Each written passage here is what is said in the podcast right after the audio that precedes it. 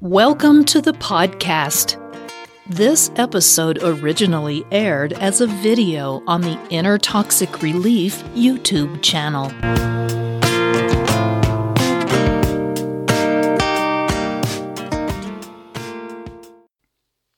Inner Toxic Relief presents Why Do Narcissists Avoid Intimacy? Eight Common Reasons. Narcissism develops following childhood experiences in which the narcissist buried what they consider to be a defective true self and replaced it with a false self. They infused this false self with grandiose ideas and they use manipulation and control to get others to support the distorted image they present to the world. This is what lies at the heart of why narcissists fear intimacy.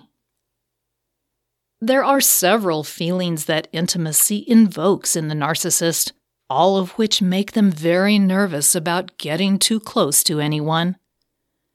Here are eight of the most common underlying reasons why narcissists will do almost anything to avoid intimacy.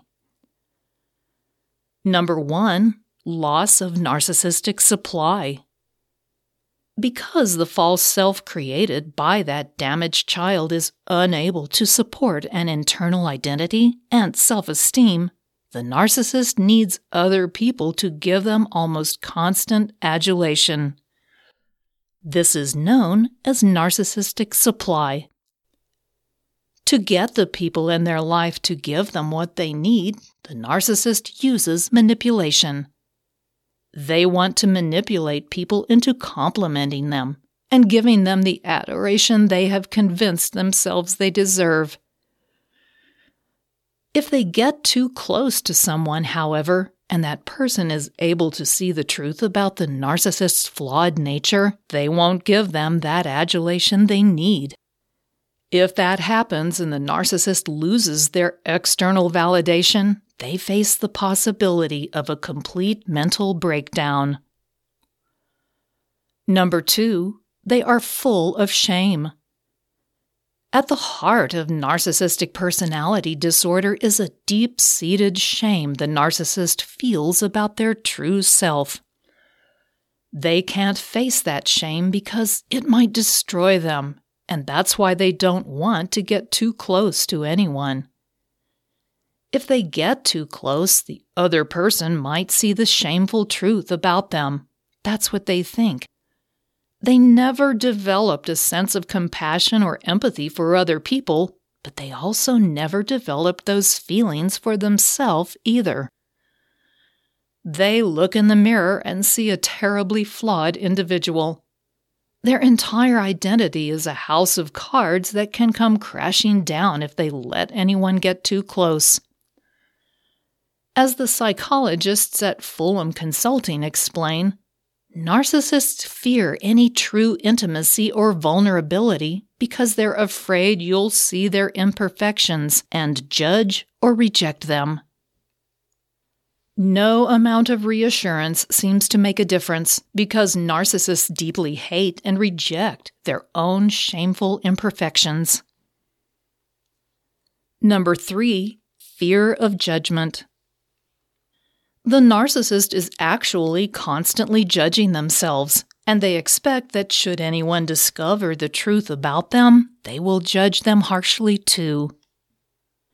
That might trigger a cascade effect whereby they will lose their narcissistic supply and be abandoned. Moreover, they will have to face their internal shame head on, and that's perhaps the most frightening thing of all. They have lived so long with the false self they created that having to accept the truth they believe about themselves is unthinkable. Additionally, if they let one person get too close and that person judges them, they might also reveal the truth to other people in their life. The narcissist fears they could lose everyone around them. Number four, fear of abandonment. Ultimately, the narcissist fears being abandoned by everyone in their life.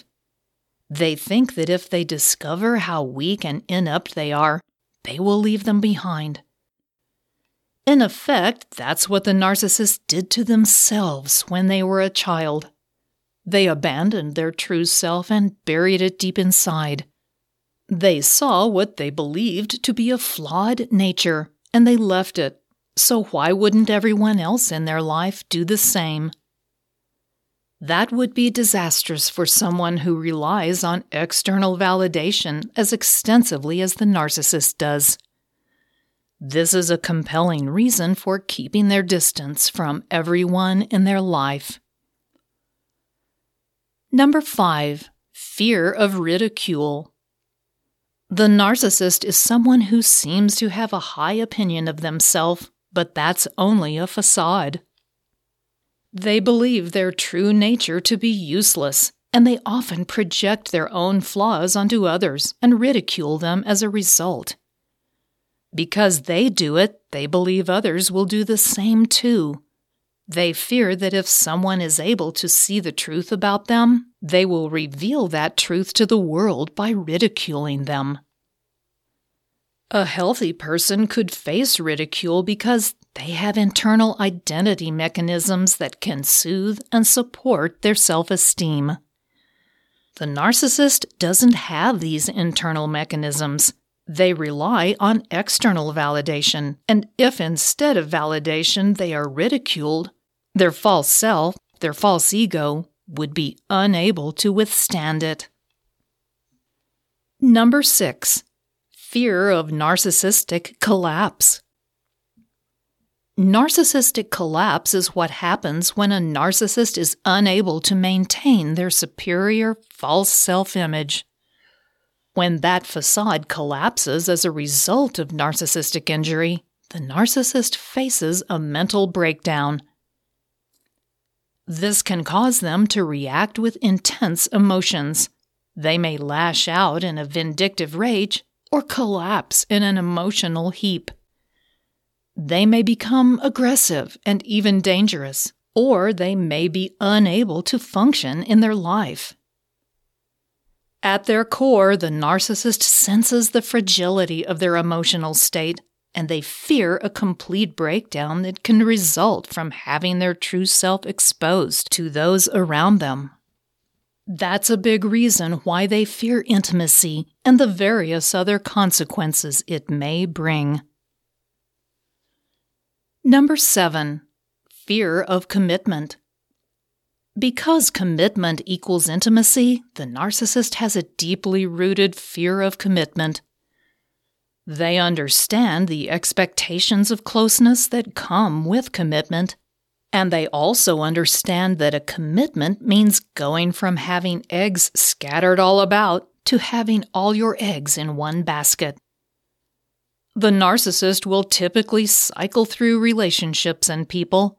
As one person becomes tired of the narcissistic abuse, the narcissist moves on to someone else.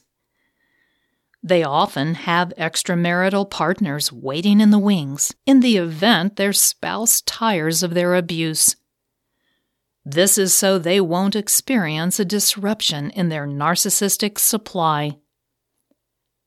Committing to one person means risking relying too much on one person for that supply. They fear they could be left without anyone to meet their extensive needs for adoration, and they also know that committing to someone means letting them get close enough to see all your flaws. And number eight, they don't know how to love. In reality, the narcissist never learned how to love because they were never given love. Their parents denied them the security of knowing they can do things for themselves. They were never able to develop a strong sense of self and the belief that they could do the things they need to do to survive. In their childhood, the narcissist saw love as transactional. To get it, they had to give up something or do something worthwhile. And they were never able to do something worthwhile in their narcissistic parents' critical eyes. Because of that, the narcissist didn't learn that love is unconditional. On the contrary, they learned that it was all about conditions. Moreover, they learned that they were never able to meet those conditions. They never felt loved. They learned that love was something they had to earn, and therefore they never learned how to give love. They see love and intimacy as equal to vulnerability, and in the narcissist's mind, there's nothing more dangerous than vulnerability. Finally, narcissism is an extremely damaging cluster B personality disorder. Part of the reason it is so destructive is that the individual has no internal identity mechanisms that can support their own self esteem.